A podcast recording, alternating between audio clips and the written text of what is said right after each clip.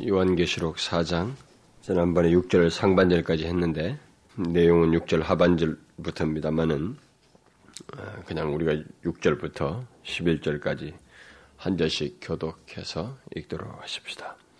보좌 앞에 수정과 같은 유리 바다가 있고 보좌 가운데와 보좌 주위에 네 생물이 있는데 앞뒤에 눈이 가득하더라. 그 첫째 생물은 사자 같고 그 둘째 생물은 송아지 같고 그 셋째 생물은 얼굴이 사람 같고 그 넷째 생물은 날아가는 독수리 같은데 네 생물이 각각 여섯 날개가 있고 그 안과 주위에 눈이 가득하더라. 그들이 밤낮 쉬지 않고 이르기를 거룩하다 거룩하다 거룩하다. 주 하나님 곧 전능하신 이여 전에도 계셨고 이제도 계시고 장차 오실 자라 하고 그 생명들의 영광과 세세도록 사신 얘기에 돌릴 때 24장로들이 보좌에 앉으신 이 앞에 엎드려 세세토록 사시는 이에게 경배하고 자기의 멸류관을 보좌 앞에 던지며 가로되 우리 주 하나님이여 영광과 존귀와 능력을 받으시는 것이 합당하오니 주께서 만물을 지으신지라. 만물이 주의 뜻대로 있었고 또 지으심을 받았느니라 우리는 앞선 시간에 주님께서 요한에게 보여주신 이 하늘 보좌에 대한 그 환상 중에서 그 4절, 4절부터 6절 상반절에 기록된 그 내용을 살펴보았습니다. 이미 제가 그 4장을 이렇게 벌써 두 번 이게 나누면서 이야기하면서 언급을 했습니다만 이 내용의 이해를 생각하면은 4장 내용을 한꺼번에 살피는 것이 좋습니다. 예, 그런데 그런데도 불구하고 내용이 많기 때문에 부득불 이렇게 나누어서 어, 오늘 또 이렇게 살펴보게 되는데 음, 그 여러분들이 그 앞에 있는 내용들과 이렇게 좀 연결지어서 이게 본문을 생각하면 좋겠습니다. 그래서 좀 어, 이 내용 중에는 다분히 설명을 해야 되는 것들이 참 많아요. 근데 많기 때문에 음, 뭐이 이 본문뿐만이 아니고 특별히 이제 강의를 할 때는 본문을 강의할 때는 정해져 있잖아요. 법문이 정해져 있기 때문에 어, 그 법문 정해진 법문을 가지고 이렇게 오늘 살펴야 될 증거해야 될 내용을 이렇게 묵상을 하다 보면은 예, 종종 이렇게 부딪히는 것이 음, 거기서 때로는 그 어, 이렇게 기대했던 것만큼의 어떤 감동, 이게 제 자신에게 얻어지는 그런 것들을 얻지 못할 때가 있어요. 이렇게 준비하면서 이렇게 구조를 잡아갈 때, 이제 그렇게 할 때, 아, 그래서 구조까지 이렇게 잡아놔도 이제 막상 그것을 조금 이렇게 노트로 작성을 한다든가 이렇게 할 때 써나가려고 할 때는 예, 이렇게 두려움이 밀려와요. 아, 어떻게 과연 여기서 어떤 내용을 마지막으로 결론적으로 내가 이렇게 작성하게 될까? 서서 지금까지 항상 말씀을 전할 때 이렇게 음, 어떤 본문을 이렇게 택했어도 그것에 대한 예, 준비를 하고 그 본문에서 어떤 말씀들이 있고 어떻게 이 내용을 이렇게 구조로 이렇게 전해야 되겠다라는 것까지 이게 결정이 되었어도 막상 작성해 나가면서 내용이 막 바뀌거든요. 하나님께서 어떻게 특별하게 또 감동을 주셔서 방향을 전혀 구조와 다르게 잡았던 거 다른 방향으로 주기도 하기 때문에 항상 그 개연성을 갖고 있어요. 그리고 어떤 때는 그렇게만 되는 게 아니라 아무리 구조를 가지고 있어도 정말 끙끙대면서 결국 제대로 하지 못하고 어설프고 뭔가 모자라고 결국 시간만 다 쓰고 결국은 부족한 그 준비를 가지고 이게 말씀을 전하러 올라갈 때가 뭐 종종 있기 때문에 그러니까 어느 것조차도 이렇게 마음을 놓을 수 없는 것이 항상 있습니다. 그 텐션이 있어요. 그 긴장이. 그래서 그런 것이 항상 경험적으로 있다 보니까 어떤 때는 이렇게 말씀을 이렇게 쭉 보다 보면 아, 이렇게 해놓고도 마음에 이렇게 안정이 안 와요. 긴장이 다 밀려온다고. 어떤 때는 두렵기까지 해요. 과연 이렇게 말씀을 어, 마무리를 이렇게 잘 이렇게 할 수 있을까? 어떻게 그럼 어떤 말씀을 하나님께서 더 주실 것인가? 여기서 어떤 에, 감동과 유익된 결론을 우리에게 줄 것인가? 뭐 이런 것에 대한 두려움과 에, 일종의 그, 알 수 없는 긴장을 이게 하게 됩니다. 근데 여기서도 마찬가지 이 사장을 살핀 데서도 그런 것들 오늘 또 동일하게 제가 이게 마음에 그 부담을 가지고 경험을 하게 되었습니다만 어제 오늘 사이에 내용을 다분히 설명을 해야만 합니다. 어떤 것들을 강의를 하는 데 있어서는 부득불 설명을 해야 되기 때문에 이 설명 속에서 어, 때로는 우리가 얻어야 할 어떤 내용들 어, 좀더 어, 교훈적이고 개인적으로 적용하는 데 써야 될 어떤 내용들을 얻지 못할 때가 있어요. 그런 발견치 못할 때가 네, 그런 것이 있어서 음, 다분히 이제 한꺼번에 이 사장 같은 거, 특별히 오장 같은 데 보면은 내용의 에, 전체를 한꺼번에 이렇게 묶어서 보는 것이 효과적인데 너무 길잖아요. 길기 때문에 그렇게 할 수가 없고 어떤 것은 대충 지나갈 수가 없기 때문에 부득불 어떤 교훈적인 내용이라든가 적용해야 될 내용들은 조금은 반복될 수도 있어요. 뭐 그럴 수도 있겠습니다만은 어, 오늘도 예외가 없이 여기서 우리가 설명해야 될 그런 내용들을 많이 갖고 있습니다. 이 4장과 5장에서는 물론 계시록이 전체가 아니 그런 내용들 설명적인 것들이 다분히 많아요.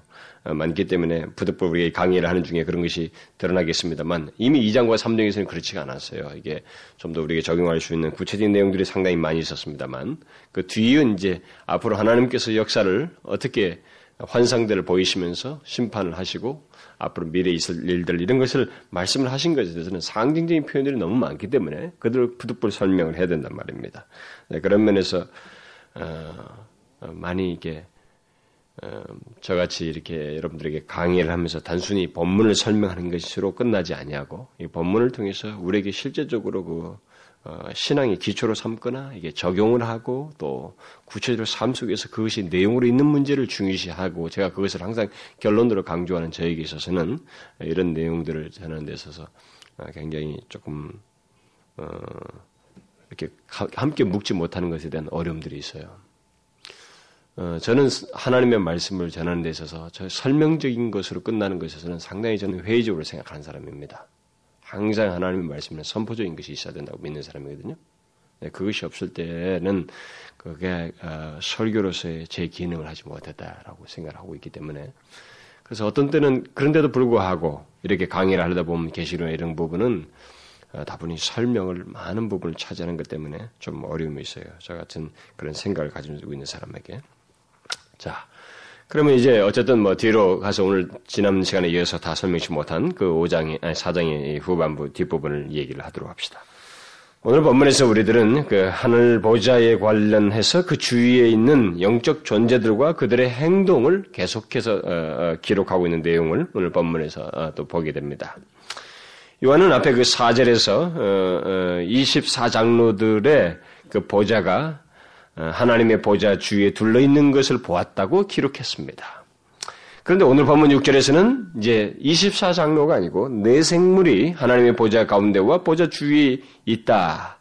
아, 그런데 그 앞뒤에 에, 눈이 가득하였다라고 기록하고 있습니다. 그리고 그내 생물의 모습은 첫째 생물은 사자 같고 그 둘째 생물은 송아지라고 하는데 수소라고 하는 게 더 좋겠습니다. 수소 같고 그 셋째 생물은 얼굴이 사람 같고 그 넷째 생물은 어, 날아가는 독수리 같은데 그네 어, 생물이 각각 여섯 날개가 있다 이렇게 말하고 있습니다. 이들은 누구입니까?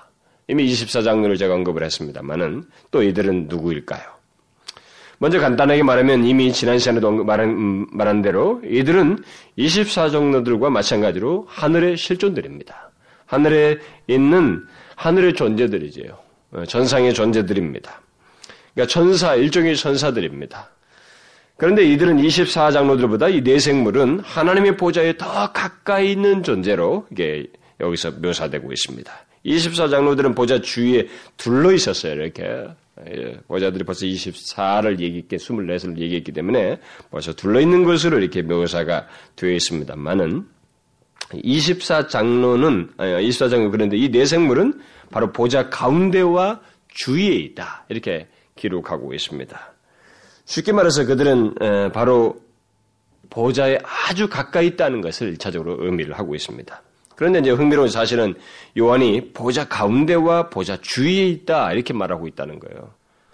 어, 이 말은 도대체 뭡니까? 우리는 이런 개념이 익숙치가 않을 수도 있습니다만은 분명히 요한은 우리나라 번역이 요한이 쓴 헬라 원문의 원문에 대단히 가까워요. 그래서 영어 번역들이 이것을 바꾸라고 굉장히 애를 썼습니다만 한 단어로 이렇게 이게 뭐 어, 그 곁에 뭐 이런 단어로 한 단어로 바꾸려고 했습니다만 요한은 자체는 요한은 처음 했을 때 이 두 개 용어를 다 썼습니다. 보좌 가운데와 보좌 주위에 내생물이 있다 이렇게 말하고 있습니다. 이 말은 무슨 말이에요? 어떻게 보좌 가운데 있고 또 주위에, 있, 주위에 있을 수 있다는 것입니까? 이와 관련된 그 내용에 대해서는 구약의 에스겔서나 이사에서 그리고 심지어는 출애굽기에 나오는 법계에 대한 그 묘사들 속에서 우리가 힌트를 얻을 수가 있습니다. 어, 무엇보다도 그 일, 특별히 어, 그 그런 구약의 그 어, 내용들에 근거해서 1세기 당시에 그 유대인들에게 익숙한 그, 그 유대 묵시문화, 유대 계시문서라고도 하고 유대 묵시문화라는 그 구약의 근거로 한 유대인들이 가지고 있었던 그 성경의 참고 자료가 될 수 있는 정경은 되지 않았지만 참고 자료가 될 수 있는 그런 묵시 문학들 뭐 이런 내용들이 있거든요. 다 구약이 근거한 내용들입니다만은 그런 것들을 보면 이 구약의 개념들을 그대로 거기다 반영해서 그들이 가지고 있는 지식들을 반영한 그 내용들이 나와요. 그러니까 그런 내용들이 있었다고 하는 것은 이 편지를 받을 당시의 사람들에게 굉장히 익숙하다는 거예요. 익숙한 개념이었단 말이에요. 이런 표현들을 이미 요한이 이런 표현을 지금 써고 있을 때 그들은 이것에 대해서 익숙한 개념들을 가지고 있었다는 것을 우리가 아, 예상할 수 있습니다. 그 특히 이 본문에 언급된 이 내생물을 그 하나님의 보좌의 한 부분으로 어, 이들이 해석하고 있습니다. 1세기 당시의 유대인들이 보면은 이 내생물을 하나님의 하늘 보좌의 한 부분으로 그냥 한 보좌에 아주 밀착하게 붙어 있는 한 부분으로서 그들이 해석을 하고 있습니다. 또 특별히 뭐 1세기 당시에 그 묵신문학도 아닌데 그들의 계신문서도 아닌데 뭐 이런 걸 여러분들이 이런 말을 쓰면은 도대체 뭐가 뭔지 모르는지 모르겠습니다. 여러분들 이해를 잘 못하지 모르겠습니다만 그 이스 유대 유대 맥심 유대들이 그 헬라의 지배 아래 있을 때 그들이 자기들끼리 그, 그, 이렇게 도피해 있으면서 그들의 그, 그 구약의 계시가 끊겨졌잖아요. 유, 저 말라기와 이 신약 사이에서 그 계시가 끊어진 사이에 그들의 이제 선지자는 아니지만 탁월한 선생들이 나와서 그들이 그 구약의 기초로 한 내용들을 이렇게 또 가르치고 전달하는 그런 글들을 많이 남겼어요. 네, 그런 것들을 일반적으로 말하면 되겠습니다. 그러니까 그들에게는 상당히 계속되는 어떤 내용이 있었는데 그 내용 속에 이런 표현들이 있었다 이 말입니다. 근데 그들의 표현 속에서 바로 이 내생물을 하나님의 하늘 보호자의 한 부분으로, 그 보호자의 한 부분으로 어, 어, 설명들을 하고 있었다는 것입니다. 특별히 그 1세기 당시에 뭐 그런 랍비들도 아니고 그냥 유대인 역사가 했던 요세푸스의 글에서 또 이런 유사한 내용들이 나오고 있습니다. 그래서 본문에서도 그래서 요한은 마치 의자를 구성하고 있는 어, 이 내생물을 뭐 그들의 그 익숙한 개념대로 따져서 보자면은 의자를 구성하고 있는 뭐 등받이, 예를 들어서 팔걸이, 이 다리처럼 이 내생물을 보호자에 빠뜨릴 수 없는 한 부분으로서 묘사를 하고 있어요. 여러분 나중에 에스겔서 가 보면은 보호자를 받들고 있는 구름, 구름을 밑에 받들고 있는 사람들이 바로 이 일종의 내생물의 버금가는 존재들로 묘사되고 있습니다. 그러니까 그런 개념에 의해서 이, 이 1세기 당시 이 사람들에게는 이 내생물이 바로 하늘 보호자의 일부로서 다들 이해하고 있었다는 것입니다. 바로 그런 맥락에서 이제 보호자의 일부분이니까 이게 보호자 가운데도 있을 수 있고 있다는 말도 되고 또 주위에 있다는 말을 쓸 수가 있는 거예요. 그래서 특별히 그 가운데라는 말을 뭐 또 다른 말로 또 번역을 굳이 바꾼다면은 바로 곁에라는 말로도 할 수 있습니다. 그래서 어쨌든 이 내생물은 보호자 하나님의 보좌 가까이에 일종의 한 원처럼 이렇게 자기들을 어, 그 한 원처럼 각각의 어떤 자리를 차지하고 있는 것으로 생각을 해볼 수 있습니다. 굳이 그림을 그리자면은 이렇게 조금 작은 원의 사방에 한 원을 차지한 그 보좌 가까이에서 있는 존재들로 생각할 수가 있겠습니다. 굳이 그림으로서 이렇게 묘사를 하자면. 근데 중요한 것은 뭐냐면 이들이 하나님 보좌에 굉장히 가까이 있다는 것입니다. 일단 그렇게 묘사를 하고 있다는 거죠. 이 네 생물을 하나님 보좌에 가장 가까이 있는 존재들로 묘사를 하고 있다는 말이에요. 자, 그러면 이들은 구체적으로 어떤 존재들인가? 여기 내생물, 내생물은, 어, 여기 처음 나오는 내용이 아니거든요. 계시록이 처음 나오는 내용이 아니고, 이미 에스겔서에서 이 내용과 굉장히 유사한 내용이 먼저 나오기 때문에, 뭐, 해석하는 데서는 그렇게 어렵지 않아요. 우리는 에스겔서와 그이 계시록에 언급된 유사한 내용들을 주로 비교해 보면서 해봄으로써 이들이 어떤 존재인지를 생각해 볼 수 있습니다. 이 두 개의 에스겔서나 뭐 이사에서도 나오고 다른 데도 나오지만 특별히 에스겔서가 굉장히 가까워요. 유사하기 때문에 에스겔서와 이 계시록 사이에서 어, 약간의 어떤 차이가 있습니다. 차이가 있는데 그것은 해석의 한계예요. 그걸 완벽하게 일치시킬 수가 없습니다. 유사한 게 대부분이고 그 핵심적인 것은 유사다면 그 정도에서 해야지 완벽하게 이것을 일치시키려고 막 해석하는 사람들이 있거든요. 그건 좀 지나쳐요. 그건 별로 의미도 없습니다. 여기서 지금 여기서 이, 들의 존재가 좀 중요한 것은 아니거든요. 이들의 존재를 통해서 뭘 하는가가 지금 중요하단 말이에요. 그리고 이들의 존재는 하나님과의 관계 속에서 어떤 일을 맡고 있는가 이 정도에서 가치가 있지 그 상세한 내용들을 다 설명하려고 하는 것은 좀 오히려 위험할 수도 있는 것입니다. 어쨌든 이 에스겔서와 계시록 사이에서 어떤 그 많은 유사점을 가지고 우리가 설명을 하면은 모두 생물로 묘사를 하고 있다는 것입니다. 양쪽 다. 그리고 이 생물과 관련해서 사라고 하는 상징적인 숫자가 모두 사용되고 있다는 것입니다. 또 이 생물의 모습이 사람과 사자, 숫소, 독수리로 다 비교되고 있다는 것이죠. 모습이 이네 모양새를 다 이 얘기를 양쪽에서 다 하고 있습니다. 또 생물이 보자 가까이에 연합되어 있는 것으로 둘 다 다 묘사를 하고 있습니다. 그리고 생물의 눈이 가득하다는 것 이것도 공통적으로 얘기합니다. 더 공통적인 것이 더 있어요. 그러나 핵심적인 것은 뭐 이런 것들입니다. 그런데 에스겔서에서는 음, 바로 그런 생물들을 그룹들, 체루빔이라고 합니다만은 번역하기가 어려워요. 그래서 그룹들이라는 이런 말을 쓴 것입니다. 체루빔이라는 체루빔과 동일시하고 있습니다. 다시 말해서 매우 높은 위치를 차지한 천사들로 묘사를 하고 있다 이 말입니다. 여러분도 알다시피 그들은 이 체루빔, 이 그룹들이라고 하는 것은 창세기 3장에도 그 화영금으로 그 지키고 있을 때 거기에 지키는 자들이라고요. 음? 하나님께서 생명나무 지키라고 했잖아요. 그리고 주력기 23장에도 나옵니다만 이들은 거룩한 것들을 지키고 있는 존재들로 묘사되고 있습니다.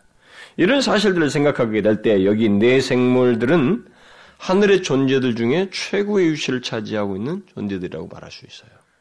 그런 면에서 어떤 영어 번역 성경에서 여기 생물을 비스트로 이렇게 번역해서 짐승으로 번역했거든요. 예, 그것은 잘못 번역된 겁니다. 그건 적절하지가 않아요. 이 문자적인 뜻은 여기 생물이라는 이 말에 헬라식으로 표현한 문자적인 뜻은 생명입니다. 생명. 그러니까 굳이 번역을 한다면 생명들 이렇게 말해야 되는 거예요. 우리나라 말로 생물들 하니까 좀 유사한 것입니다. 어, 생물들 하니까 유사한 거예요. 어쨌든 에스겔에서나 여기 계시록 모두 이 네 생물을 하나님 보자 가장 가까이 있는 하늘의 존재로서 말하고 있다는 것이 중요해요. 그리고 이 네 생물의 모습이 사자 같고 뭐 송아지 같다는 수소 같고 사람 같고 독수리 같다고 했는데 우리는 그것을 실제 어떤 모습으로 그런 모양새를 자꾸 그리려고 하면 안 됩니다. 지금 이것은 1세기 당시에 어, 상징적인 단어를 표현을 써가지고 그들로 하여금 로마가 기독교에 대해서 박해하고 있는 그 당시에 그들로 하여금 바른 용 로마에 대해서 걱정하지 마. 이렇게 할 것을 상징적인 표현과 이 그림을 보여서 말을 하고 있기 때문에 이런 내용을 실제적으로 어떤 모양새로 자꾸 그리려고 하면 안 됩니다. 그럼 천사가 뭐 그런 모양새 간사를 어떤 실제가 있을 것이라고 자꾸 그렇게 생각하기보다는 이것은 어떤 의미를 전달하기 위한 일종의 하늘 실제를 환상으로서 보여주고 있다는 것. 그러니까 의미 전달의 목적으로서 보여주는 것이다라고 하는 것을 생각해야 됩니다. 그래서 이, 이, 이네 생물은 그 결국 이 천사들이 가진 어떤 특성을 말하는데 음, 어, 일종의 천사들을 말하고 있다는 것에 주된 우리가 그 이해를 먼저 가져야 됩니다. 그래서 이 내생물들은 힘에 있어서는 굳이 이제 설명을 하자면은 가장 중요한 기초적인 의미는 뭐냐면 이 내생물은 힘에 있어서는 사자같이 강하고 봉사의 능력에 있어서는 수소가 수소와 같고 지성은 사람과 같고 그 민첩함에 있어서는 독수리 같다고 하는 것을 말해주는 것입니다. 이 내생물의 그 뭐 실제가 결국 이 내생물의 특성은 강함과 탁월한 봉사 능력과 지성과 민첩성을 가지고 있다는 것입니다. 하나님 보좌 옆에 있으면서 바로 그런 특성들을 가지고 있다는 것입니다. 게다가 눈이 가득하다고 하는 것은 그들의 시야에서 어떤 것도 벗어날 수 없을 청을 벗어날 수 없는 철저한 지성을 이들이 가지고 있다는 것입니다. 물론 그들의 눈은 피조물만을 주시하고 있는 건 아닙니다. 이들의 눈이 많다고 하는 것은 주님 하나님께서 명하신 일을 피조물들을 향해서 피조물들의 이 모든 일을 행하는 데서 민첩하게 아주 그걸 철저하게 행하는 그런 존재들이라고 하는 것을 시사해요. 빈틈없이. 결국 그들의 눈을 피할 수가 없다는 거죠. 그러나 이들의 눈이 많다고 하는 것이 바로 피조물들만 향한 것은 아니고 바로 항상 하나님을 향해 있습니다. 네, 뒤에도 나와요. 그러니까 1차적으로는 어, 이들이 어, 이렇게 눈이 많은 것들은 피조물들을 주시할 뿐만 아니라 동시에 하나님을 항상 주시하고 있다고 하는 것을 어, 시사합니다. 근데 여기서 우리가 오해해서는 안 될 것이 한 가지가 있습니다. 그건 뭐냐면은 내 생물의 이 같은 능력이 하나님께서 모든 것을 아시듯이 뭐 전지하다고 생각하면 안 됩니다. 그건 아니에요. 하나님의 일을 수행하는 데서 그런 철저한 지성을 가지고 있다는 그 정도뿐입니다. 그러나 그것은 타의 추종을 불허할 수 있는 탁월함을 가지고 있다는 거죠. 앞에서 말한 것처럼 강함과 어, 탁월한 봉사 능력과 막 이런 지성들을 가지고 민첩성들을 가지고 그렇다는 것입니다. 그 전지하신 하나님의 뜻을 받들어서 순종하는 데 있어서 이, 이들의 존재는 결국 그렇게 탁월하다라는 것을 시사해 주고 있습니다. 그런데 또 이 내생물은 여섯 날개를 가지고 있다고 본문은 말하고 있습니다. 여기 여섯 날개는 이사야에 언급된 스랍들과 같은 모습입니다. 에스겔과는 달라요 또. 다른 건 에스겔은 많이 똑같은데 에스겔에서는 날개가 넷입니다. 이건 넷으로 나오고 있어요. 어쨌든 날개는 하나님의 뜻을 수행하는 데 있어서 민첩한 민첩한 것, 다시 말하면 즉각적으로 수행할 능력을 가지고 있다고 하는 것을 나타내 줍니다. 이 같은 에, 이 같은 그 어, 생물들이 그 하나님 보좌 가까이에 넷이 있다는 말은 넷이라고 하는 것은 상징적인 이 숫자는 계시록에서 열둘이라는 숫자가 하나님의 백성들의 무리를 상징하듯이 이 넷은 우주의 숫자로서 천군 천사의 큰 무리, 곧 우주의 무리를 대표하는 하늘의 실존이라고 하는 것을 나타내 줍니다. 특히 그들은 하늘에서 중요한 존재요 특별한 위치를 차지하고 있다는 것을 우리는 그들이 하나님의 보좌 아주 가까이 있다는 사실과 또 나중에 8절 하반절에 그 기록된 대로 그들이 쉬지 않고 계속해서 하나님을 찬양하고 있다는 것, 또 나중에 6장과 15장에 가보면은 그들이 하나님의 진노를 쏟는 것과 관련해서 일을 하고 있어요. 이 내생물이. 그런 면에서 이들이 굉장히 중요한 위치를 차지하고 있다는 것을 우리가 생각할 수 있습니다. 또 그들은 모든 피조물들을 위하여서 하나님의 보좌 앞에 서 있는 그런 모습으로 또 나타나고 있습니다. 우리가 내생물에 대해서 알 수 있는 것은 이 정도예요. 우리가 성경 예수계에서와 연관해서 알 수 있는 가장 핵심적이고 중요한 내용은 이 정도입니다. 그 밖에도 감추인 내용들이 사실 많이 있어요. 차이가 있기 때문에. 바로 스랍들이 이쪽은 여섯 낙이 네 개로 나와 있잖아요. 예수계에서는. 그러니까 뭐 이런 것들을 완벽하게 일치시킬 수가 없어요. 근데 거기는 감추인 내용들이 많이 있습니다. 그러니까 이런 것들에 대해서 우리가 어, 완벽하게 알려고 할 필요는 없어요. 그러니까 계시록에서 가장 주된 것은 하나님께서 심판하시고 통치하시고 너희들의 현재를 어떻게 보시고 역사를 어떻게 하시고 최종적으로 어떻게 마무리하신가 이런 핵심적인 내용이지 거기에 조금 부차적인 것들에 목숨 걸 이유가 없어요. 막 그걸 하나 뚫어 가지고 자기가 계시록 확실하게 알았다 이렇게 말하는 것은 오히려 이상한 것입니다. 그래서 여러분 제가 이 음, 우리 교회에서 뭐 교리 공부도 가르치고 성경 공부 시간에 신학의 진리체계도 가르치고 또 제가 앞서서 요한예서도 어, 증거하면서도 강의하면서도 그걸 얘기했고 이 계시를 얘기하면서도 여러 차례 얘기했습니다만 여러분들은 모르겠어요. 여기 와서 이렇게 같이 말씀을 듣고 이렇게 계속 들어요. 여러분들은 매번 말씀을 뭐 참 풍성하게 듣는 사람들이에요. 제가 볼 때 우리 교회 사람들은 응? 풍성하게 듣는 사람들입니다. 그리고 여러분들은 뭐, 뭐, 우리는 성경 공부만 하는 것 같다, 책 읽는 것 같다. 여러분들이 어떻게 생각할지 모르지만, 이 풍류를 아주 가볍게 읽을지 모르지만, 여러분들은 굉장히 좋은 기회들과 풍요를 누리고 있는 것입니다. 그거 절대 가벼운 거 아니에요. 의외로, 의외로 이, 이 우리, 우리나라도 의외로 이 밖에 보면 진리의 기초가 없어가지고 허우적대는 사람들이 굉장히 많습니다. 방황하는 사람들.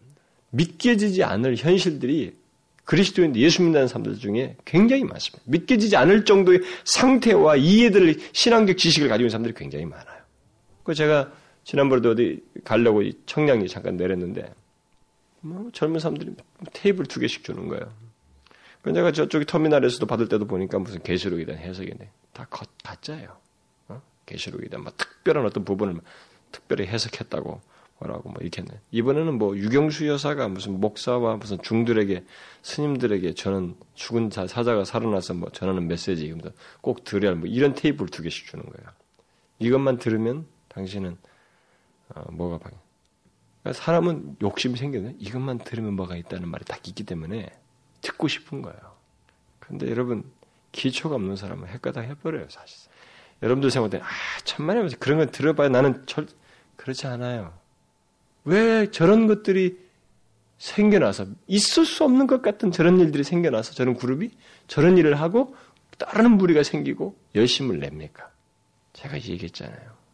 우리가 사는 세대, 주님이 오시기 전에 이 세대는 내가 마음 먹어서 나는 뭐 내가 가지고 있는 이 지성과 분별력으로는 충분해요. 얼마든지 할수 있습니다. 라고 하는 이 오만을 꺾을 만반의 태세가 이 영적인 세계에 있습니다. 사단의 역사 속에 있고 이 세상 속에 있어요. 영들을 분별하지 않냐고 진리의 체계를 가지고 있지 않으면 다 낮아빠질 상황들이 오고 옵니다. 지금도 진행되고 있고. 우리는 그것을 얕잡으면 안 돼요. 그래서 성경을 근데 이 지금 이런 상황에서 계속 우리나라에도 보면 이단들은 늘어나거든요. 하여튼 희한한 해석과 주장을 하는 똑같이 목사라고 주장하고 똑같이 교회 형태를 지고 똑같이 무슨 장로기 이런 이름들을 다 쓴 가짜들이 굉장히 많고 있다고. 제가 아주 잘하는 어떤 사람이 있습니다. 그 사람한테 자기 그 사람은 이제 예수 믿기 얼마 안 된 사람입니다. 한 몇 년 됐어요. 근데 자기 친구가 몇십 년 만에 만났는데 어 목사가 돼 있더라는 거예요. 그 친구 절대 목사 될 사람이 아닌데 무슨 대학도 아마 철학과를 들어가가지고 뭐 철학과 한다는 얘기 들었는데 목사가 돼 있더라는 거죠. 어떻게 된 거냐고. 나도 교회 다닌다고 그러니까. 어, 자기 자네도 말이야 목사 되려면 내가 가르쳐 줄 테니까 어디를 가라고. 6개월이면 목사 안 주준다고. 그럼 자기가 6개월 만에 아, 목사 됐다고. 뭐 철학관을 하면서 한 사람인데 목사까지 라이센스를 하나 딴 거예요. 그럼 6개월 만에 주는 그 집단은 도대체 어떤 집단인지 모르지만 도대체 생각 안 하고 코스 밟으니까 목사 준 겁니다. 우리나라에 그 굉장히 많습니다. 그런 그룹들이.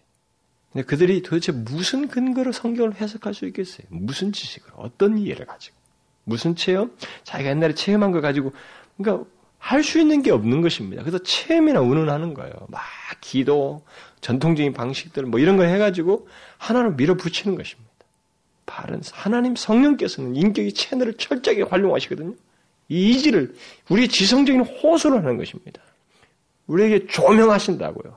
그래서 빠르게 마음에 따르게 하시고 의지로 가게 하시는 정확한 채널, 이 지성을 무지하지 않는다고요. 그런데 그런 일들을 결국 먹히도록 하는 일을 그런 그룹들에서 하게 되는 거예요. 그들의 장점이 뭡니까? 이런 성경들 가지고 한 부분을 가지고 남들이 해석하지 않는 거 굳이 해석할 필요가 없다고 생각하고 전통적인 사람들은 그런 것은 중요하지 않기 때문에 그냥 넘어가도 된다라고 하는 것을 자기들은 고집화해서 잘 해석하려고 합니다. 그러면서 이것은 그러면서 기성교회를 탁 치는 것입니다. 기성 목사들이 이런 것들은 해석 못한다. 그런데 계시를 받았으면 탁월하다고 주장을 하는 거예요, 자꾸. 그런데 순진한 사람들이 다 넘어간다니까요. 우리는 여기서 내 생물과 관련된 더 많은 설명이 있습니다만 더 이상 다알 필요가 없어요. 이 정도에서 멈춰도 되는 것입니다. 단지 분명한 것은 하나님의 정사와 권세들 중에서 이들의 중요한 위치를 차지하고 있다는 사실입니다. 그런데 우리는 오늘 본문에서 그들이 하는 일 중에서 가장 우선적이고 중요한 일이 무엇인가라는 것을 보게 됩니다.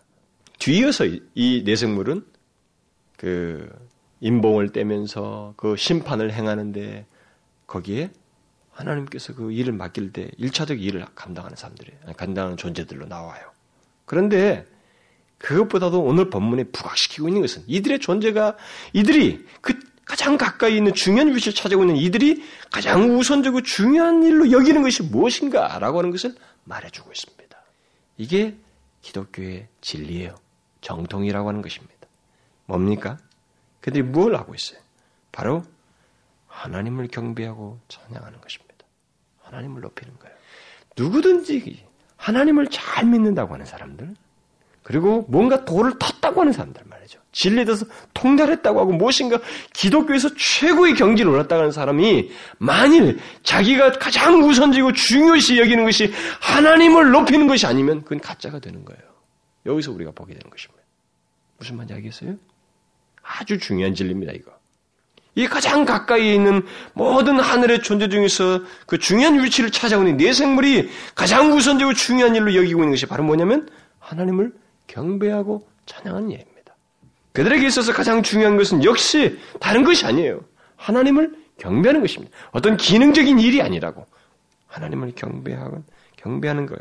그리고 찬양하는 것입니다. 오늘 보면 발절 이하는 그들의 실존이 하나님을 경배하는 것으로 채워지고 있다고 하는 것을 잘 나타내주고 있습니다. 그들의 존재 자체가 하나님을 경배하는 것으로 채워지고 있다고 하는 것을 말해주고 있어요. 본문은 분명히 그들이 밤낮 쉬지 않냐고 하나님께 경배하고 있음을 말하고 있습니다. 우리는 여기서 하나님의 보좌 주위에 있는 모든 존재들이 가진 본성의 특징, 하나님의 보좌 주변에 있는 이 존재들, 하늘의 실존들이 가지고 있는 그 본성의 특징은 철저하게 하나님 중심에 있다는 것입니다. 철저하게 100% 완벽하게 하나님 중심적이라는 거예요. 하나님 중심적이고 하나님을 영화롭게 하는 것이 그들의 본성의 특징이라고 하는 것을 시사해 주고 있습니다. 아주 놀라운 사실이에요. 이것은 우리에게 있어서 아주 중요한 의미를 갖습니다. 우리들에게 있어서도 이 내생물은 하나님의 피조물 중에서 하나님의 보좌에 가장 가까이 있는 존재들이에요. 그리고 그들은 인격적인 존재들입니다. 그게 기계적으로 그들이 움직이는 자들이 아닙니다. 그러면서도 인격적인 존재들이에요. 그런데 놀랍게도 그들이 존재하고 있는 궁극적인 의의와 목적은 바로 하나님을 영화롭게 하는 것이다라고 하는 것을 말해주고 있습니다. 그들의 존재 목적과 행동은 바로 우리들이 하나님에 대해서 갖는 존재 목적과 그 어떤 행동의 원형으로서 여기서 제시되고 있어요. 무슨 말인지 알겠어요? 이게 우리의 원형이에요. 하나님을 믿는, 아니, 가장 일반적으로는 피조물에게 있어서, 피조물의 존재와 행동에 있어서 가장 궁극적인 내용은 무엇이 하는지를 보여줘요. 그 원형이 바로 여기 있습니다. 더욱이 하나님을 믿는 자들에게 있어서 우리의 존재 본성이 뭐여야 되냐? 존재의 목적과 행동이 무엇이어야 하느냐? 그것은 바로 하나님을 영화롭게 하는 것이다. 라고 하는 것을 보여주고 있어요. 하나님의 보좌 가까이에서 하나님의 뜻을 가장 민첩하게 받드는 그들이 놀랍게도 다른 무엇보다도 자기의 존재의 본성으로서 가장 중요시 여겼던 것은 하나님을 영화롭게 하는 것이었습니다. 밤낮 쉬지 않냐고.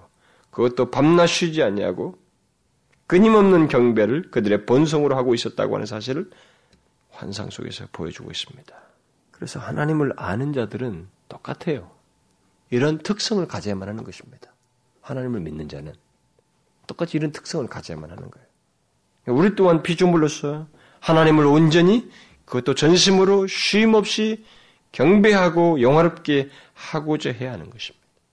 만약 그러해야 함을 모른다, 그러해야 한다는 것을 모른다면 그것은 그가 다른 이유로 말할 수가 없어요.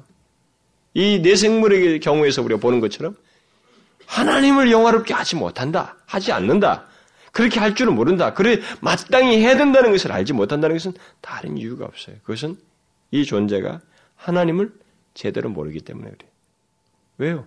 내생물이 왜 밤낮 쉬지 않냐고 하나님께 이렇게 탁월한 위치에 있는 이 존재들임에도 불구하고 밤낮 쉬지 않냐고 하나님께 경배와 찬양을 돌리고 있습니까? 왜? 왜 그래요? 다른 거 없어요. 가장 가까이에서 본 하나님 그분의 존재 자체 때문에 그래요. 하나님이 어떤 분이신지 알기 때문에 이 사실이 그들을 압도하는 것입니다. 다른 것을 할 수가 없는 거예요. 밤낮 쉬지 않냐고 그를 영화롭게 하지 않으면 안 되는 본성적인 역사를 이들 드리는 거예요. 무슨 말인지 알겠어요? 아주 놀라운 사실입니다. 하나님이 어떤 분이신지를 알게 되면 이 내생물처럼 하지 않을 수 없는 거예요. 가장 근본 원리적인 면에서. 다시 말해서 하나님을 끊임없이 경배하고 싶은 본성. 도저히 역지할 수 없는 그런 경외심과 경배와 찬양, 그것도 누가 시켜서가 아니라 하나님을 알므로써 그분을 그렇게 하고 싶어 하는 일종의 본성적인 태도를 갖게 된다, 이 말입니다. 이것은 우리, 우리가 이 땅에 사는 오늘날 우리 교회 현실이라든가 우리들의 관계 속에서도 이 땅에서도 우리가 쉽게 볼 수 있는 장면입니다. 그러니까 하나님을 아는 것의 정도에 따라서 사람들이 하나님을 향해서 진실하게 또 뭐 여기서 밤낮 쉬지 않고 근데 끊임없이 경배하려고 하는 이것의 의지가 비례적으로 나타나. 실제로 이 세상에서도 그렇습니다. 그러니까 어떤 사람이 하나님을 경배하려고 하는 것을 모른다. 그런 거 할 줄 모른다. 그것은 이유가 없어요. 하나님을 모르기 때문에. 도대체 그분이 어떤 분이신지를 거의 모르기 때문에 그런 거예요. 조금이라도 알면 뭔가 좀씩 하는 거야. 그래서 조금 이게 음, 좀 그 정도가 좀 약한 사람 같으면 그나마 이게 어, 또 하는 거죠. 하나님을 경배하는데 어, 좀 수고를 다. 그러나 그 깊이가 더한 사람은 정말 끊임없이 그를 경배하고 싶은 마음을 갖게 되는 거예요. 하나님이 어떤 분이시라 하게 됩니다. 그러니까 여기 이 요한에게 보여주신 하늘 보좌에 계신 하나님의 존재와 그 그의 속성을 사람이 알게 될 때 이것은 주저할 수 없는 거예요. 그를 영화롭게 하고자 하는 것, 그를 경배하고자 하는 이 문제가 주저함이 안 생긴다는 거죠. 그래서 여러분 나중에 다 나오잖아요. 막 7, 5장, 7장에 다 나오지만 온 셀 수 없는 무리들이 와서 막 하나님을 찬양하잖아요. 그게 바로 제가 그 하나님 영광 설교에서는 자기들이 거기 와 있다는 사실로 인해서 그렇게 한다라고 말을 했는데 또 한 가지는 뭐냐면 자기들이 보는 하나님, 가까이서 보는 하나님 있잖아요. 면전에서 대하는 그 하나님. 그 하나님을 얼굴을 맞대고 보는 것 같이 보는 그 장면 속에서 그들이 그렇게밖에 못해요. 그렇게밖에 못해.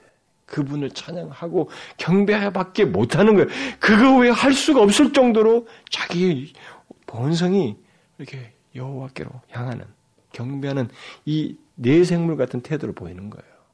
무슨 말인지 알겠어요? 엄청난 일이에요. 그런 면에서. 그래서 우리가 이런 것을 적용해 볼 수 있어요. 교회 안에서도 사람들이 하나님을 경배하는 것이 있잖아요. 이 부분에서 정도가 덜한 사람들이 있다고. 뭐 그런 필요를 못 느끼고 이게 소극적이고 그게 다 뭐냐? 하나님에 대한 이해 깊이의 차이예요. 왜 모두가 하나님 앞에 모든 시간을 하나님 앞에 드리지 않고 뭐 이런저런 핑계로 나오지 않습니까? 하나님께 경배하고 또 주님을 영화롭게 하고자 하는 그런 의지로 불타는 삶을 왜 살지 않습니까? 어떤 사람은 그런 사람들이 있는데 왜 그렇지 않은 사람들이 있습니까? 그것은 그들이 하나님에 대한 이해에 있어서 차이가 있기 때문이에요. 형식적이기 때문이에요. 어떤 사람들은. 그렇지 못한 사람들은 형식적이거나 이해가 깊지 않거나 하나님에 대한 이해가 없기 때문에 그런 것입니다. 그러나 하나님 이해가 깊어지면 내 생물이 하나님 가까이에서 배운 것처럼 그런 하나님의 어떠함을 안다면 그 알미 깊어지면서 그를 이 내생물처럼 쉬지 않고 끊임없이 경배하고 싶은 그를 영화롭게 하고자 하는 열망을 갖는 것입니다. 그 본성적 노력을 하는 본성이 드러나는 거예요. 일종의 본성 같은 일이 나타난다고요. 분명히 그렇습니다. 오늘 교회 안에서도 사람들이 그렇지 못한 것은 그런 이유라고. 그래서 오늘 본문은 본문의 그 내생물은 계속 4장과 5장에 기록된 대로 하나님을 예배하는 예배의 중심자로 서 있습니다. 천상의 존재들과 나중에 인간들을 포함한 모든 피조물까지 포함된 그 예배의 보좌를 향한 모든 예배의 4, 5장, 7장에 나오는 거기에 내생물이 중심자, 그 예배의 중심자의 위치를 차지하고 있어요. 그들과 함께 24장로, 그 다음에 하늘의 천군 천사들, 마침내는 세상의 모든 피조물까지 확장되는 하나님 경배의 핵심 자리에 그들이 존재하고 있어요. 모든 피조물들이 하나님과 어린 양께 온전히 경배하는 그 일이 장차 궁극적으로 있게 될 것인 것을 지금 이 환상 속에서 보여주는 것이거든요. 이건 하나님의 궁극적인 뜻이에요. 하나님의 궁극적인 뜻이라고. 그런데 그 궁극적인 하나님의 경배의 핵심에 바로 내생물이 있다고 하는 것을 보여주고 있는 것입니다.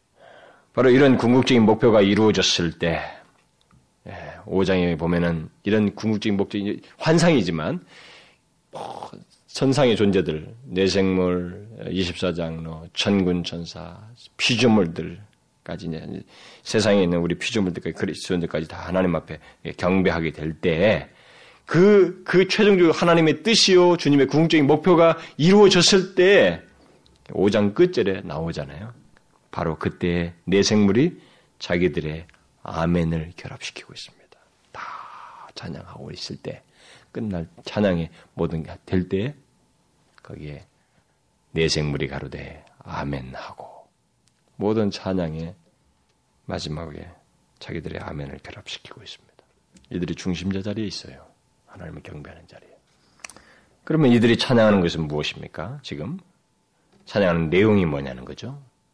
그들은 이사야 6장의 스랍들처럼 거룩하다, 거룩하다, 거룩하다 하고 하나님을 찬양하고 있습니다. 또 계속해서 주 하나님 곧 전능하신 이여 전에도 계셨고 이제도 계시고 장차 오실 자라고 찬양하고 있습니다. 여러분 이런 경험이 있어요? 여기 거룩하다, 거룩하다. 24장로가 예, 찬양했다고 하는 이 내용, 그리고 찬양의 내용인 하나님 자신에 관한 이런 문구를 여러분들 읽을 때 가슴이 뭉클해지면서 그것이 감격스럽게 다가온 적이 있습니까? 응? 저는 이런 예, 문구를 읽을 때 눈시울이 뜨려고진 때가 몇 차례 있어요. 아까 읽을 때도 제가 갑자기 그런 그 같이 통독할 때 그런 경험을 했는데 여러분 이걸 잘 생각해야 됩니다. 이들이 거룩하다, 거룩하다, 거룩하다. 주 하나님 곧 전능하신 이요 전에도 계셨고 이제도 계시고 장차 오실 자라. 이 찬양 장면을 환상 중에 보여주는 거예요. 뭡니까? 뭘 보여줘요? 경배한다. 너희들이 경배한다. 이것도 보여주지만은 결국 뭐예요? 이렇게 하나님을 찬양하는 내용 속에서 하나님의 어떠하심을 보여주시는 거예요. 이걸 알면 이 세상에서 살아가는 우리에게 있어서 신앙의 삶의 답을 갖는다라는 것입니다. 답을 갖는다는 거예요. 그래서 모든 것이 문제가 키가 거기 있습니다. 모든 하나님의 백성들의 삶에 그리고 우리가 겪는 문제의 어려움, 고통의 해결의 키가 다 어디로부터 나오냐면 하나님 보좌로부터 나와. 뭐요? 하나님의 이해로부터 나온단 말입니다. 하나님이 어떤 분이신지에 대한 이해를 우리가 견고히 갖게 될 때 내가 이 세상에서 고난을 받던 힘들고 핍박을 받아도 거기서 능히 답을 가지고 살게 된다라는 것입니다. 이 찬양 속에서 그걸 말해주고 있어요. 지금 뭘 노래하고 있습니까? 하나님의 속성을 노래하고 있습니다. 우리가 앞부분에서도 계속 이 얘기 때 하나님의 성품과 속성과 관련된 내용들이 있잖아요. 지금까지 보좌와 관련돼서. 근데 구체적인 찬양의 내용도 지금 바로 굳이 상징적인 표현들도 그랬지만은 보좌가 존재하고 뭐 이런 것들 말할 때도 그랬지만은 실제 이 하늘의 실존들이 찬양한 구체적인 내용도 하나님의 속성들입니다. 그의 거룩하심, 거룩하다 세 번 말하죠. 거룩하심. 그 다음에 전능하신 이요. 다시 말해 그의 전능하심, 능력. 그 다음에 영원하심에 대해서 노래하고 있습니다. 내 생물은 하나님의 뜻을 수행하는데 민첩, 민첩함을 가지고 있는, 가지고 일하는 그런 존재들입니다. 그러나 그들의 활동의 본질은 다른 것이 아니에요. 어떤 업무를 수행하는 게 아니라 바로 하나님 그분의 성품 중에 탁월하신 것들을 노래하는 것입니다. 경배하는 거예요. 거룩하다, 거룩하다, 거룩하다고 하나님께 찬양 드린 것입니다. 여러분들은 이 우리 우리는 사실 이 부분에 대해서 이렇게 한 번 말한 것인가 뭐 이렇게 생각을 해볼 수 있겠지만은 이 보는 순간에 있게 된 그 한 거룩하다고 하는 이 장면은 결국은 앞에서 말한 것처럼 자발적이고 쉼 없이 하나님을 찬양하는 그 내용의 그 상태 속에서의 어떤 내용을 말해주는 거예요. 사람들은 이런 것을 지겹다고 생각할지 모르겠습니다. 근데 우리가 이 세상에서 생각이에요. 하나님 앞에 서면 지겨운 거 그런 거 없어요, 여러분. 절대 없습니다. 우리가 리더들 성경 공부 시간에 성화의 열매들 배우고 있잖아요. 하나님 나라에서. 여러분, 죄의 타치를 안 받죠. 평안, 확신, 기쁨, 사랑, 이런 것들이 구겨지거나 손상된 것이 없어요. 완전한 그런 성, 속성, 그런 내용들을, 열매들을 우리가 가지고서 하나님 앞에 서기 때문에 치료하고 자시고 할 거 없어요. 감격 그 자체예요. 우러나옴과 이 내생물이 그렇게 해고도 기뻐하는 것과 같은 감격을 동시, 동일하게 우리도 갖는 것입니다. 거룩하다, 거룩하다, 거룩하다. 세 번 거룩하다고 말한 것은 우리가 일반적으로 알듯이 삼위일체 대신 아버지 하나님, 성자 하나님, 성령 하나님 삼위에게 드리는 그런 찬송입니다. 우리는 여기서 내생물이 하나님의 거룩하심과 전능하심과 영원하심이라는 그 하나님의 본성을 찬양의 중심 주제로 삼고 있는 것을 잘 기억해야 됩니다. 이것을 아는 것이 이 세상을 살아가는데 우리에게 키를 제공해 준다는 것입니다. 내생물은 하나님의 피조물 중에서 타고난 이치를 차지하고 있지만은 그들은 오직 하나님만이 가지시는 이 속성에 대해서 자기들이 이렇게 찬양의 예, 경배하는 데 있어서 온 열을 다하고 있어요. 그 속성들. 제가 시간이 있으면 이 속성들 하나하나를 상세히 살피고 싶은 마음이 있습니다만, 뭐, 계시록은 그렇게 예, 본문을 상세히 할 수 있는 것이 아니고, 음, 그렇기 때문에 제가 넘어가고 싶습니다만, 이 찬양을 하는 세 가지 특별히 내용이 있잖아요. 아, 이건 우리가 알, 굉장히 알아야 돼요. 그러니까 내생물이 밤낮 쉬지 않냐고 경배하면서 찬양을 돌리는 하나님에 대해서 특별히 그들이 크게 의식하고 있는 이 하나님의 본성들에 대해서 우리가 진지하게 생각해 봐야 됩니다. 이들의 찬양이 말이 아니거든요. 우러나옴이고 감격하는 것이고 막 가까이서 그를 배우는 가운데서 그렇게 하지 않으면 안 되는 그렇게 마땅한 하나님을 향해서 취하는 태도이기 때문에 그런 그들이 이해한 그 하나님에 대해서 어? 그 속성에 대해서 우리가 많이 많이 묵상해야 돼요. 이 세상을 살면서. 그걸 아는 것이 우리가 이 세상을 사는 데 있어서 굉장히 힘이 된다는 것입니다. 키가 된다는 거예요. 그의 거룩하심과 전능하심과 영원하심. 이 단어에 너무 익숙하다고 그래서 여러분들이 경배의 마음이 식어져서는 안 되는 것입니다. 우리는. 전능하셔 하나님은 이 단어를 우리가 익숙하게 알고 있다고 그래서 이것을 쉽게 생각하면 안 되는 것입니다. 이내 생물이 밤낮 쉬지 않냐고 경배하고도 싶은 하나님을 가까이 보면서 계속 하고 싶은 찬양의 내용이에요, 이게. 전능하심. 거룩하심. 뭐 우리가 익숙하다고 해서 스톱할 수 있는 내용이 아니다 이 말입니다. 엄청난 사실이에요, 이게. 그래서 우리들의 존재의 시작과 과정과 종말이 다 이 하나님의 속성들과 관련돼 있어요. 이 속성들로부터 말미암은 것입니다. 그리고 그의 거룩하심 아래 있고 그의 전능하심과 관련돼 있으며 모든 게 있어요. 그렇기 때문에 이 세상에 살면서도 이것을 확실히 깊이 이해하고 어, 이것을 신뢰하고 이렇게 찬양의 내용들을 했던 그 하나님의 성품들을 믿고 사는 것이 얼마나 중요한지 알아야 됩니다. 그래서 주님은 이 환상을 요한에게 보여주심으로써 1세기 당시 그리스도인들에게 결국 힘을 주고 있는 거예요. 용기를 주고 있는 것입니다. 지상에서 일어나는 일시적인 악의 활동과 외면적인 승리에 승리는 결국 하나님의 거룩하심과 전능하심을 피하지 못한다는 거예요. 이거 봐라 이거죠. 이거 뭐라는 거예요? 밤낮 쉬지 않냐고 경배하는 찬양하는 하나님 그분의 어떠하심을 바라는 거예요. 뭘 노래하고 있는가 지금? 그게 거룩하심과 전능하심인데 그걸 피할 자 없다 이 말이에요. 뭐 네가 너희들이 이 세상에 살면서 로마 황제의 그 극악함과 무슨 뭐 그리스도인들을 향한 핍박과 이런 것들이 있다 할지라도 다 지나가는 것들이고 외면적인 승리이지 피해 나가지 못한다. 하늘 보좌가 있다는 것을 알으라는 것입니다. 자 그러면 그렇게 내생물들이 하나님을 찬양하며 어, 영광과 존귀와 감사를 보좌에 앉으사 세세토록 사신 얘기 돌릴 때 그때 어떤 일이 일어납니까? 그렇게 찬양하면서 하나님께 영광과 존귀와 감사를 돌립니다. 그렇게 돌릴 때 어떤 일이 있게 된다고 말하고 있습니까? 본문은 또 다른 내용을 덧붙이고 있죠. 24장로들이 이미 지난 시간에 24장로 얘기 때 언급을 했습니다만 좀 더 다시 덧붙이면은 24장로들이 보좌에 앉으신 앞에 엎드려 그들 또한 하나님께 경배하고 자기의 멸류관을 보좌 앞에 던졌습니다. 이 말은 이미 지난 시간에 말한 대로 24장로들이 위임받은 자기들의 능력을, 그들의 능력을, 위임받은 그들의 능력을 하나님 앞에 되돌려드리며 경배하고 있는 거예요. 응? 그러면서 그들을 또 내생물처럼 하나님께 영광과 존귀와 능력을. 돌리고 있습니다. 근데 그들의 찬양 속에서 특기할 만한 것은 이들의 찬양의 내용 속에서는 하나님을 창조주 하나님으로서 노래하고 있다는 사실입니다. 우리 주 하나님이여 영광과 존귀와 능력을 받으시는 것이 합당하오니 주께서 만물을 지으신지라 만물이 주의 뜻대로 있었고 또 지으심을 받았나이다. 이것은 모두가 그렇게 고백하게 될 것입니다. 24장로가 그렇게 했지만 모두가 그렇게 고백하게 될 내용이에요. 그러니까 이것은 앞으로 승리하에서 최종적인 승리와 함께 있게 될 것을 보여주기 때문에 그렇게 하나님이 어떤 분이신지를 알고 이렇게 고백하는 일이 찬양하는 일이 있게 될 것이다.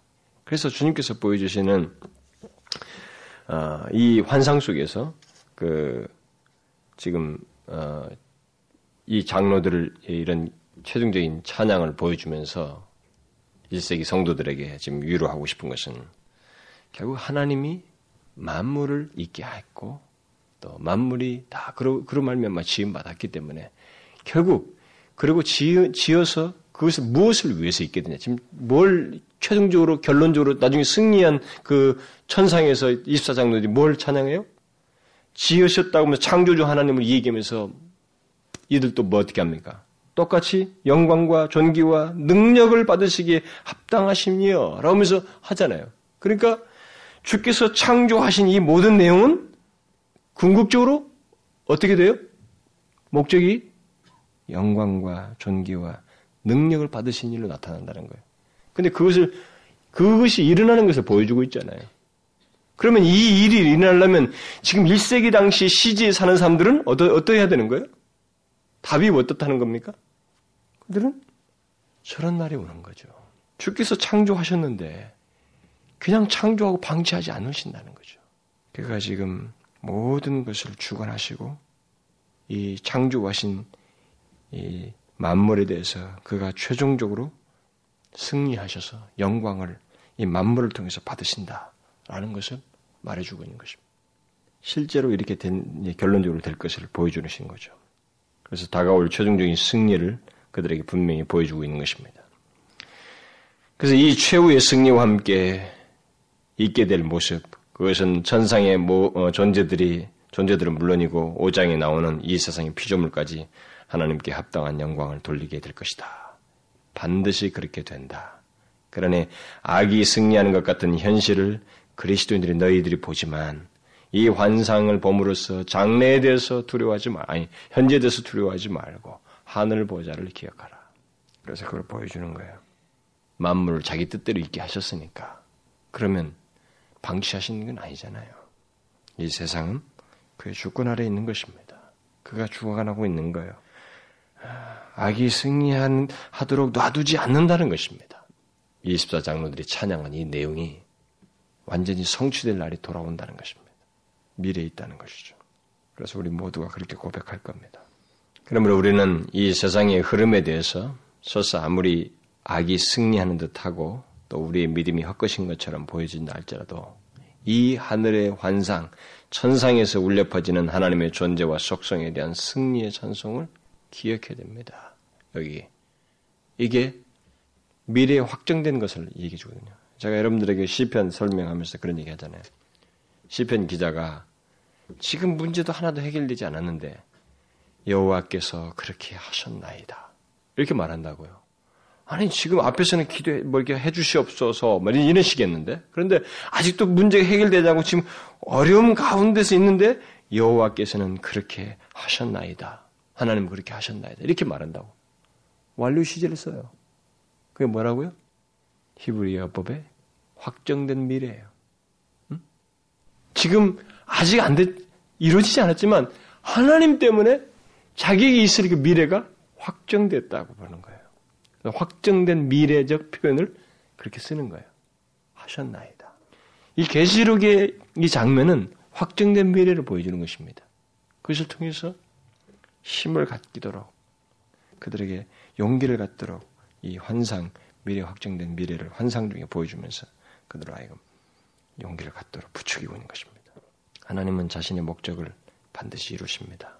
결론적으로 자신의 영광과 존귀와 영광, 능력을 받게 되시는 것입니다. 그가 받으셔요. 모든 피조물들 통해서, 만물을 통해서. 자신의 영광과 존귀와 능력을 위해서 만물을 주께서 지으셨기 때문에 결론적으로 이 24장로가 찬양과 같은 이 결론이 반드시 온다 이 말입니다. 이것을 보여주는 거죠. 얼마나 소망이 찹니까? 자, 자 결론을 맺죠. 그렇다면은 1세기 성도들에게 이런 확정된 미래를 이렇게 환상을 통해서 보여줬었다면 뭘 예수님께서 원하시는 거예요, 그들에게? 제가 앞에서 조금 언급했습니다만 우리에게도 마찬가지죠. 이런 것을 우리에게 말씀하심으로써 깨닫게 하시면서 우리에게 뭘 원하실까요? 그것은 이런 사실을 통해서 우리가 현재라고 하는 삶을 어떻게 살아야 될 것인가?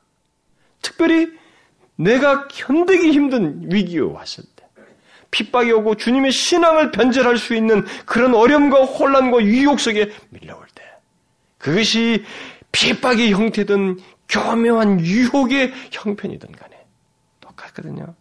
어쨌든 결론적으로 예수 못 믿게 하면 되는 거니까 핍박의 방식으로 하든 유혹의 방식이든 어떤 것이든 걸리면 걸리는 거니까 이 시대는 유혹이 더 쉽죠 사실상 유혹 때문에 다 넘어지지 뭐 우리가 일제 시대는 막 핍박으로 많은 사람들이 넘어졌지만 요즘은 유혹으로 다 세상 정신의 유혹에 다 넘어져 버리잖아요. 그렇게 해서 넘어지기만 하면 되니까 사단의 역사는. 그런데 결국 이런 환상을 보여주시면서 우리에게 뭘 요구하시는 거예요? 이 시대를 향해서 우리들에게는 강한 핍박으로 오든 유혹의 형태로 오든 간에 너희들이 이 세상의 악이 이렇게 되고 흘러가는 이것이 그리고 너희들을 적대하는 이 분위기가 영속되지 않는다. 그리고 이것은 그대로 끝나지 않는다는 거죠. 이것은 하나님의 통치 아래 있으며 그가 심판하시며 그의 거룩하심과 전능하심, 영원하심이 이 모든 상황에 대해서 판단하시고 행할 것이고 최종적인 승리는 즉게 영광과 존귀를 돌리는 모습으로 나타날 것이다. 만물이 너희들까지 포함되어서 그것을 기억하고 유혹과 모든 핍박과 방해와 대적을 이기라는 거예요. 승리하라는 것입니다. 걸어가시고 전능하시며 영원하신 창조주 하나님의 실존을 기억하면서 이기라는 것입니다. 제가 다시 말하지만 하나님이 어떤 분이신지를 기억함으로써 이겨야 되는 것입니다. 이념으로 이 상황을 이기려고 만드는 거예요. 무슨 말인지 알겠어요? 여러분, 기독교 신앙을 이념으로 받아들이는 사람이 있거든요. 신념처럼 받아들여가지고, 그러면 안 돼요. 금력적으로 흘러가고 율법적으로 흘러갑니다, 사람들. 그렇게 해서 이기라는 게 아니에요. 하나님의 어떠하심을 알고, 응? 그걸 알므로써 그의 거룩하시고 전능하시고 영원하시며 그의 뜻대로 창조하신 창조주를 기억함으로 그분을 알므로 이기라는 것입니다. 그래서 옛날 사람들이 믿음의 선배들이 고람되어 한 거예요. 그게 그렇게 중요했던 것입니다. 하나님 면전에서 사는 것이 중요했던 거예요. 하나님을 생각하고 삶을 살려고 했던 거죠. 유혹을 이기려고 했던 거예요. 시련에서 극복하려고 했던 것입니다. 아, 이겨야지 하는 억지의 노력이 아니라 하나님 면전에 있다. 하나님을 생각함으로 삶을 살고 죄를 이기고 모든 유혹에서 자기를 지키며 자기를 하나님 앞에 설려고 했던 것입니다. 이 환상을 보여주시면서 우리에게 그걸 말씀해 주시고 있어요. 제가 이 얘기를 5장에서 또 얘기할 것입니다. 아마 어쩌면 계시록 끝나다가 계속 얘기할지도 모르죠. 왜냐하면 아주 중요 그게 핵심적인 흐름이거든. 이 모든 메시지를 통해서 현재 우리의 삶에 대한 도전을 주고 권면을 하기 위한 것이니까. 여러분 자신들에게 한번 물어보십시오. 자신들이 그러고 있는지. 그럼 자신들이 지금 제가 이 말을 했을 때, 이 메시지 환상을 보여준 그 이유를 얘기했을 때, 의도를 얘기했을 때, 그러면 이것은 미래 시대로 돌릴 게 아니라 먼저 지금까지 자기 자신 한번 살펴보시라 이 말이에요. 자기 자신이 하나님을 기억하며 삶을 살아왔는가? 하나님을 의식하고 어떤 행동을 하고 세상의 현실과 죄악과 이 모든 유혹에서 자기를 이렇게 지키고 그 가운데서 행하고 결정하고 그랬는지 한번 보시라 이 말입니다. 이런 것이 지금까지 어떤 사람들에게 있어서 지금 이 환상을 보여주시면서 하나님의 어떠하심을 하고 삶을 살도록 얘기한 것이 얼마나 생소하게 느껴지겠어요. 그러니까 한번 자신이 어떤지를 보란 말입니다. 그래서 속히 하늘 보좌를 생각하며 하나님의 거룩하심과 전능하심과 영원하심과 그의 뜻대로 모든 것을 창조하신 그래서 통치하시는 주권자 하나님을 기억함으로 삶을 살라는 것입니다. 이 계시의 말씀을 우리는 앞에서 일장에서 그랬잖아요. 이걸 업신여기면 큰일 나는 것입니다. 우리 앞에서 그랬잖아요. 이 예언의 말씀을 읽는 자와 듣는 자들과 그 가운데 기록한 것을 지키는 자들이 복이 있다. 때가 가까웁니다. 이 복은 방치된 복이 아니고 제한된 기간 안에서만 누릴 수 있는 복이에요. 차지할 수 있는 복입니다. 때가 가까우는 거예요. 그러니까 누구도 자신하지 못해요. 응? 하나님을 기억하고 그 현실을 살지 아니하면 안 된다 이 말입니다. 그래서 계시록에는 굉장한 텐션이 흐르고 있습니다. 굉장한 텐션이. 그리고 이 마태복음 24장, 25장도 그 텐션이 똑같이 예수님께서 말씀된 얘기에서 똑같은 계시록과 같은 텐션이 긴장이 흐르고 있습니다. 그러니까 그리스도인의 삶이라고 하는 것은 결국은 넋들이 쭉 퍼져 있는 게 아니라 이 말이에요. 이 세상이 그걸 가만히 놔두지 않으니까. 딱 퍼져 있으면 세상이 휘어 잡아버리니까 우리를. 하나님을 기억함으로 그의 면전에서 그의 어떠심을 알고 거기서 힘을 얻고 유혹을 담당해 물죠. 아무것도 아니거든. 그분을 알면. 그분의 어떠하심을 모르면 이 세상의 유혹 이런 것들은 굉장히 큽니다. 진짜. 못 이길 것 같다고. 이 세상의 현실과 문제들 이런 것들은 도저히 극복하지 못할 것 같아. 그러나 하나님이 어떠하시면 이 보호자를 이 환상에 보여준 이 환상의 내용, 상징했던 내용들을 다 기억한다면 그분의 보좌 아래 있는 이 세상의 것들 아무리 높은 것이라 할지라도 아무리 심한 것이라도 그것들은 아무것도 아니게 되는 거예요. 바로 그것을 깨닫도록 하기 위해서 이 환상을 바로 보여주신 것입니다. 여러분과 제가 저도 마찬가지죠. 우리는 하나님을 기억함으로써 살아야지 하나님의 어떠하심을 정말 생생하게 믿고 의지함으로 사는 자들이야지 예, 이 세상에서 내가 지켜질 수 있어요. 다 다른 이 지켜줄 수 없습니다. 제가 여러분들에게 숙제를 내줄게요. 여기 내 생물이 하나님을 찬양한 거 있잖아요. 그것도 어떻게 끊임없이 가장 가까이 있는 그 하늘의 실존이 이렇게 하나님의 성품을 노래했을까? 이렇게 했을 때는 쉬지 않고 했을 때는 가까이서 하나님을 너무 잘 보았기 때문에 이렇게밖에 할 수 없어서 한 것인데 그러면 이들이 외치고 찬양한 하나님의 성품은 보통 사실적인 것이 아닌데 이건 너무나도 선명하고 그냥 압도적인 것이고 분명한 것이고 가장 확실한 것인데 그 하나님의 속성 거룩하심, 전능하심, 영원하심 한번 묵상해 보시오. 그 하나님을 내가 믿으며 산다고 하는 것을 또 함께 생각해 보십시오. 바로 그분의 면전에서 내가 오늘을 살고 걷고 있다고 하는 것을 생각해 보셔요. 그게 주님의 의도예요. 1세기 성도들에게. 꼭 그렇게 해보셔요. 묵상해 보십시오.